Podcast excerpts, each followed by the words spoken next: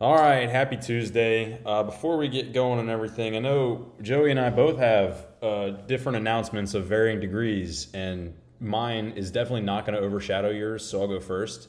This morning, I learned that breakfast quite literally determines my entire day. What'd you do for breakfast this morning? So I skipped. What'd you miss? I, I made the Yep. yep. I made the horrible decision of trading the extra 15 minutes of sleep for no breakfast this morning. I I don't know what got into me. I was just like I was really comfy. I woke up in the middle of my REM cycle. It was not good. So I didn't. I think it'd be okay. I was like, all right, I'll just bring my breakfast to the office and get it done. Nope. nope. It was terrible. Yeesh. My whole day, I could not get into a groove. And I sat there and I was like, what is wrong with me? Like, Mondays never hit me this hard. And then I left and I was like, oh, it's you didn't eat breakfast. It just messed everything up. Yep. Breakfast is the most important meal of the day. And I've actually just recently started eating breakfast myself. And what made the change in my life was when I came down to visit you about a month ago and we had breakfast in the morning, something as small as that. I was like, I never knew how easy it was to make dippy eggs. And I was like, this is pretty easy. Yeah. So I started doing it and throwing them on an English muffin in the morning. For reference, my breakfast, my I'm a very structured person. It's just how I am. It's how I'm wired. So my breakfast every single morning, without fail, is two fried eggs over medium, uh, maybe over easy if I'm feeling wild that day. A little bit of salt, a little bit of pepper, two uh, two pieces of toast, buttered, one apple, one shot apple cider vinegar, tall glass of water. That is my breakfast every morning. It jumpstarts your day. It's fantastic.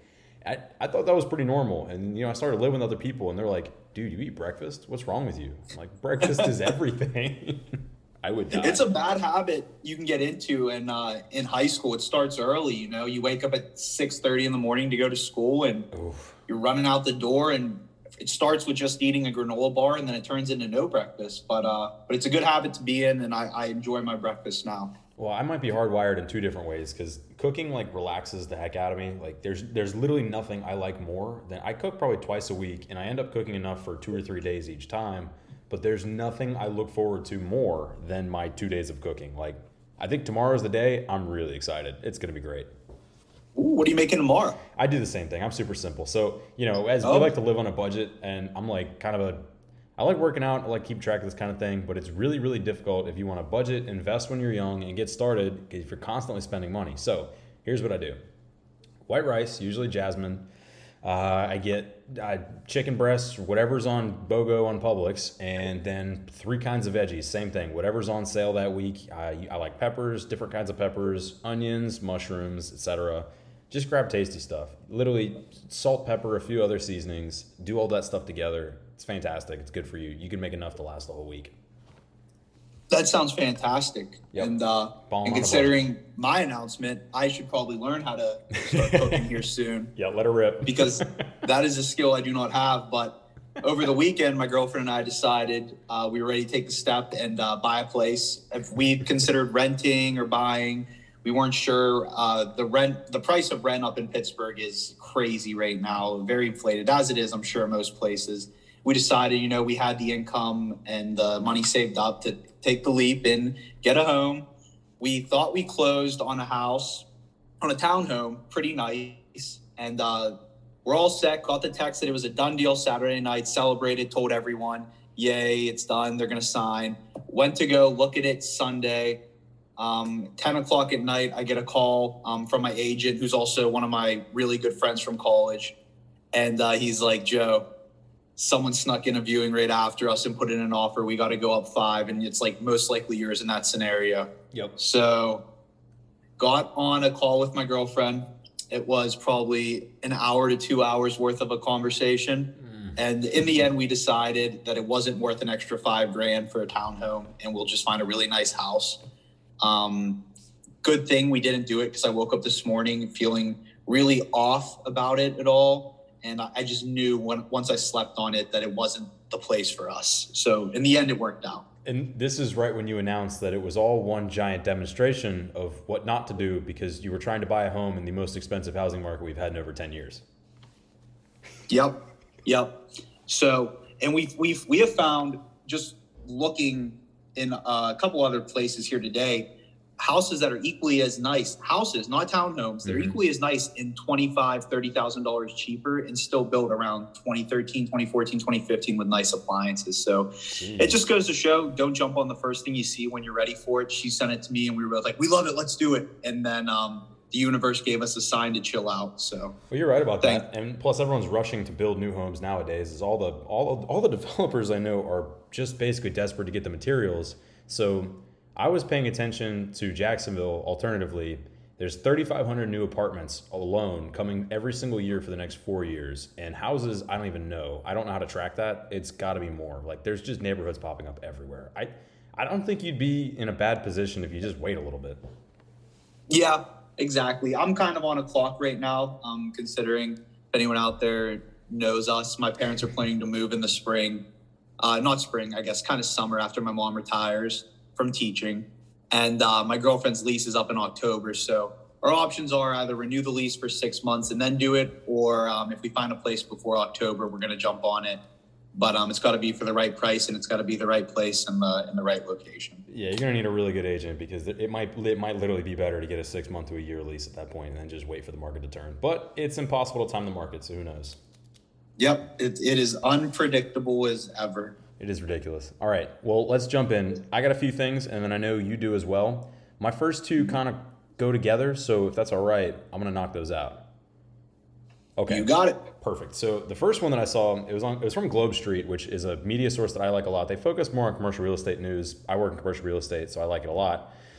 It was talking about how California is basically their like economic council is instating compulsory solar power building essentially from 2023 onwards. They haven't totally written out what exactly the guidelines are. They're in the process of writing it, but it's pretty much a done deal. And all I could think of when I saw this is I was like, oh no, I was like, there's gonna be there's gonna be two direct split parties here. You're gonna have 50% of people who are gonna look at this and say, oh my god, I can't believe California is telling me how to live. This is the worst. This is horrible. The other 50% are gonna say, why the hell didn't we do this 10 years ago? Like I we okay, all right, another quote real quick because this is from a totally different source that just really grind my gears. And I was like, all right, the quote was 2020 is going to be looked back and remembered as the year that we finally started taking climate change seriously. And I was like, God, man, we've been yelling about this for years.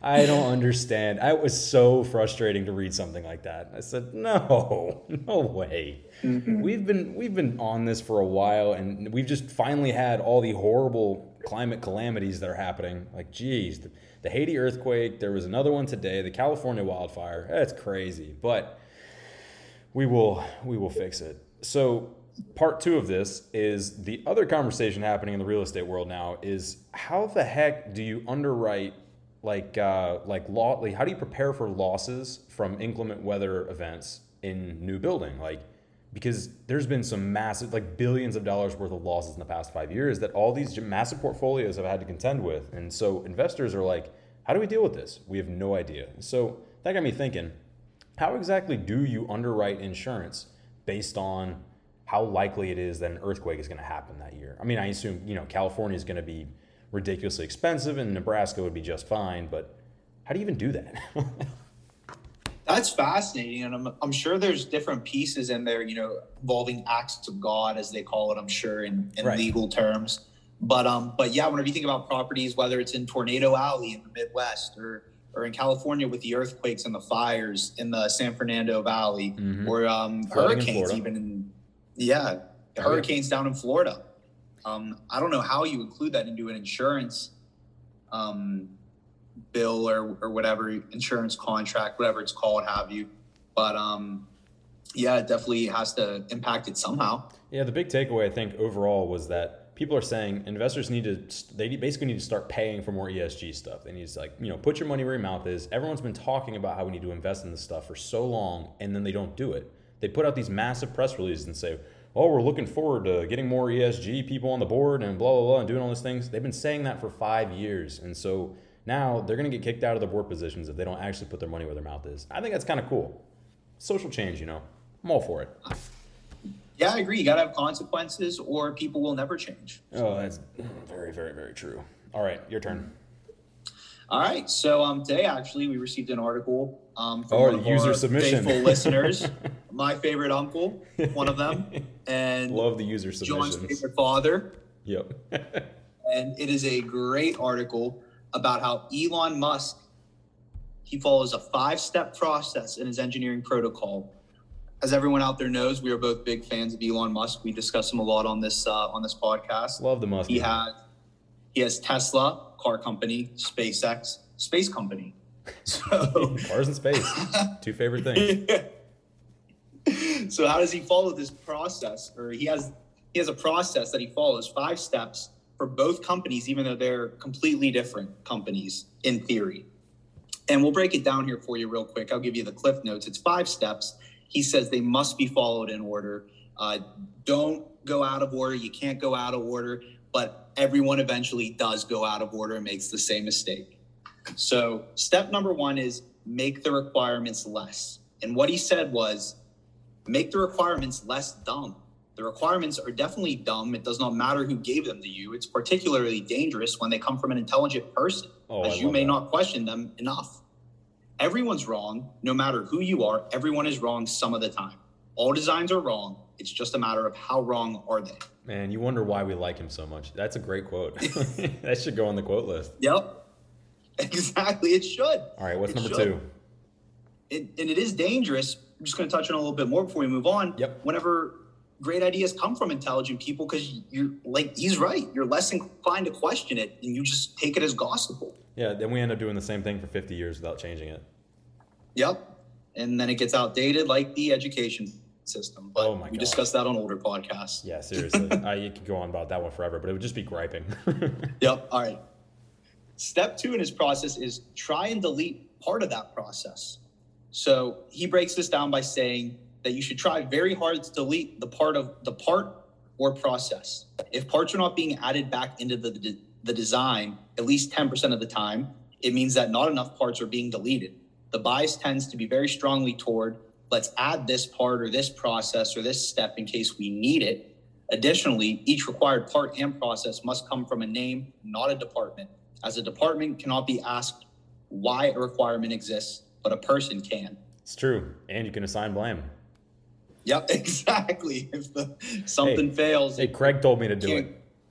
Yep, can't go back on a department of 20 people. It goes back on uh on one person. Good old Here, Craig. hold up. My mom just asked me what my Chinese order is for dinner Oh, very because important. we don't have any chicken to cook. Great. So I'm doing I'm going to tonight. text her what sushi roll I want real real quick before we get into step three. Okay. I'm going to say I would like a spicy Philly roll. We should not be doing this on stream. We're just gonna do this real quick. Well, spicy Philly roll. this is a great idea, though. Um, We, we should do I top like a uh, volcano roll. we should do top three top three sushi orders at some point. we will. That'll be a list for one day. We should uh, maybe do those on Fridays, like we did our top three villains. I'm totally fine do- with that. I was trying to think of more top three lists, top five lists. Five is a lot. Mhm. Three's probably good. Okay, come All on right. now. this is getting unprofessional. we apologize, everybody. Joey's him Yep. doing his thing. Okay, This is important stuff. yeah, if you say so. Number three. Number three is to simplify or optimize, and he explains this as simplify and optimize the design. This is the most common error of a smart engineer to optimize something that should simply not exist. He himself, as in Musk, has claimed to be a victim of implementing these steps out of order. He refers to a mental straitjacket that happens in traditional schooling where you always have to answer a question, regardless of whether the premise that the question was asked in makes any sense at all. Oh, I love that. I hate stupid questions. When someone asks something really, really dumb and everyone starts debating it, you're like, why are we talking? This the, the entire premise of the question didn't make any sense. Yeah, think how many times in your traditional schooling that you've been asked a question and no one even questions the question. Yeah, Why are we even talking about this? Oh, that was one of my biggest gripes back in college too. Is they do that a lot, but it is what it is. I'll be a professor one day and I'll change that. Yep. All right. Step four then is to accelerate the cycle time. And he explains this as you're moving too slowly, go faster. But don't go faster until you've worked on the other three steps first. He says he uses in another example of how these steps should occur in order. He says during a wrong-headed process, you should simply stop, not accelerate. if you're digging your grave, don't dig it faster. That makes sense. It's you know the whole sunk cost principle, right? Yeah. If you're uh, if you're making a mistake and you accelerate your process, you're in trouble. Though, And uh, and go ahead. I was going to say his step five kind of ties into it because he discusses his Model 3 and how he accelerated that process before doing the other steps first and ended up in a bad situation where he had a lot of Model 3s that weren't perfect. Oh, So- well, uh, they're pretty simple machines. I mean, well, uh, okay, we can talk about that one after because I have a Tesla thing later. So keep going. Sorry. Yep. Yep. So step five is automate. The final step is automate, he says. An important part of this is to remove in process testing after the problems have been diagnosed. If a product is reaching the end of a production line with a high acceptance rate, there is no need for in process testing. He says he has personally made the mistake of going backwards on all five steps multiple times. In making Tesla's Model 3, he said he literally automated first, then accelerated, then he simplified, and then deleted. Yeah, that was that was opposite. Well, I mean, hmm And then after this, he goes on to provide some great insight into the Model 3 battery pack production line and how that evolved. And um, he says sometimes when these steps can be completely out of whack, it was like being in a Dilbert cartoon, was how he described it. If anyone knows Dilbert. yeah. So that's one of the cartoons that I don't really pay. More of a Garfield guy myself, really. Yeah. It's been a while since I've read the uh, the morning cartoons in the paper. It's been a while since I've got the paper. Yeah, no, I haven't seen an actual newspaper in forever. Sometimes you see them online. That's what I run into. I think I follow like a Twitter page. Twitter, Twitter is literally the new newspaper, just with only opinion pieces. hmm No facts, all opinion. Seriously. All right, let's stay on the Tesla track because I'm, I'm glad you brought that up. I brought something for you today. So Mhm. they're going through a massive probe right now. Well, all the tech commissions are all saying, well, we need to take a look at this. And it's because their autopilot feature has been killing people. But here's my counter to that people sometimes don't listen whenever whenever they say look the feature doesn't actually drive itself and i think the problem is the naming but I go back and forth on this problem because on one hand, autopilot sounds really kind of badass. You're like, all right, autopilot, that's exactly what I want my car to have. But it's not honest. It's not honest at all. The car doesn't actually drive itself. It can assist you. It, it's in essence a driver assistance tool. Problem is, driver assistance tool sounds really lame and makes me feel like I'm being babied, and I don't want any of it. Yeah, it, it needs rebranded. I think. I think you're onto something here. Because when you say autopilot, I think I can throw it on, go to sleep, and I'll wake up at my destination. Yeah, these But that's are like not pulling out books and stuff in the middle of the highway. Yeah, and I actually did see something about this right before we hopped on here on the news that uh, he- there was another huge crash, and now all his models, the version of the autopilot, and all the models are being investigated by. I didn't see who was investigating, but someone's investigating it. It was probably the same one. Was it about the lady that crashed into the police car? Yep. Yeah. Yep. Was it maybe Arizona or I don't know? I don't know. Somewhere. I, I noticed it South. wasn't Florida. That's all that matters. Because it's always Florida. It's always Florida in the news.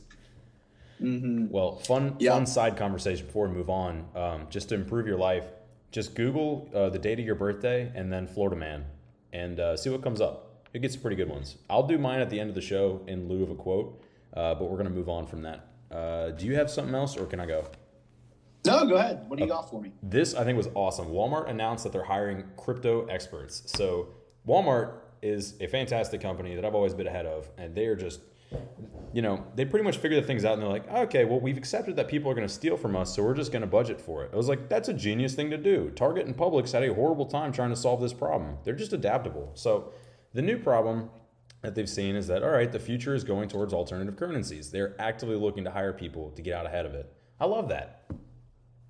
That's awesome. That's great news. Yeah, it'll be fantastic. I don't really know what it requires because I'm envisioning that. I can't wait. We're gonna see like a, yeah, we're gonna see like some neckbeard looking dude with really long hair sitting in his mom's basement, and it's gonna be like, it'll be like um like Bob, a self-made crypto millionaire expert, and it was literally just some dude that accidentally got rich off this kind of thing because there is no such thing as a crypto expert unless you're like a data miner. Yeah, yeah, definitely. It's it it's hard to do. Like you said, there is no expert out there. Not really. I mean, there's, there's people who understand the actual coding behind it and the blockchain and stuff, but I don't think that really helps you from a consumer standpoint. They need people who are going to be able to understand the transactional stuff, not the actual coding behind it. Like the blockchain is really cool. It's going to help us improve everything. Walmart and a bunch of places actually use the blockchain to record some of their transactions, but being able to apply that to like daily shopping is going to be different. I mean, could I walk up and get my get my pound of chicken, two pounds of chicken, and pay it in Dogecoin? Wonder when that's going to happen. That'll be pretty cool if that's sometime in the next year or so. But that's going to involve getting wallets together and making sure everything can go through a phone. If it can't go through a phone, it's kind of useless. Yeah, that's a great point, and that that is going to involve a whole recreation or restructuring of the infrastructure we have in place right now with how we pay for things. It's true, and it's going to get fought the yeah. whole way by the central bank.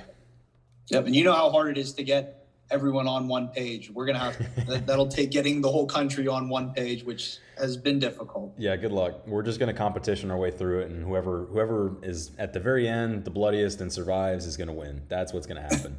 I've been on this with the cryptocurrency thing for a while. Is it, we're literally gonna get down to like five that kind of run the world, and it's just gonna be the five that bully and consume everything else. It's just how it is. Survival of the fittest. Yeah, and that's kind of a dark way to look at it, but it's gonna come there's gonna be some really awesome technology and honestly our lives are gonna be so much further improved in five to ten years because of it. Everything's gonna be easier and everything is going to be one really really really hard to steal which i'm excited for. I've never really gotten the whole stealing thing. I know a lot of kids go through that. I never did. I'm really proud of that. Yeah and i agree. I mean technology moves fast. Sometimes i think back to when we were in middle school and uh, our parents still had the flip razor phones or whatever from Verizon. Oh, and now yeah. we're sitting here with computers in our pocket. Speaking of middle school, I had a Twitter take or I had an Instagram take earlier today on, on it was around lunchtime I saw. So do you remember the app Yik Yak? Yeah, yeah. Back in uh, I think it was like in middle school or high school. I know, it was pretty big. Yep. So Yik Yak is coming back and Afghanistan is burning. I'm literally back in middle school. is what it feels like. Oh, crazy time to be alive, my friend. I've been trying to avoid mentioning all the geopolitical nonsense going on because at, at the, core, we are trying to be a positive outlook uh, podcast where we look at the events that happen and we say, all right, it's really easy to talk about the bad stuff, but we need to focus on the really cool things like Walmart hiring crypto geeks. And I mean, what else do we talk about? Tesla stuff. We did the underwriting, insurance for um, real estate and everything. We talked about your dinner. so Sushi tonight. That's thank God she asked that because she initially told me they were just going to cook some chicken, and I really didn't want chicken tonight.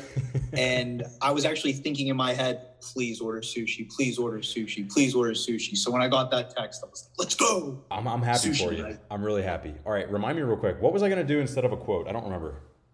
You were going to look up your birthday and Florida man. And I actually just did mine before you go. Fantastic. And I found seven accused in Florida of counterfeiting bonds. I love it.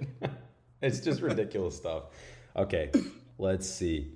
Um, oh yeah, it's the Florida man admits to lighting firecrackers under some seven-year-old's bed.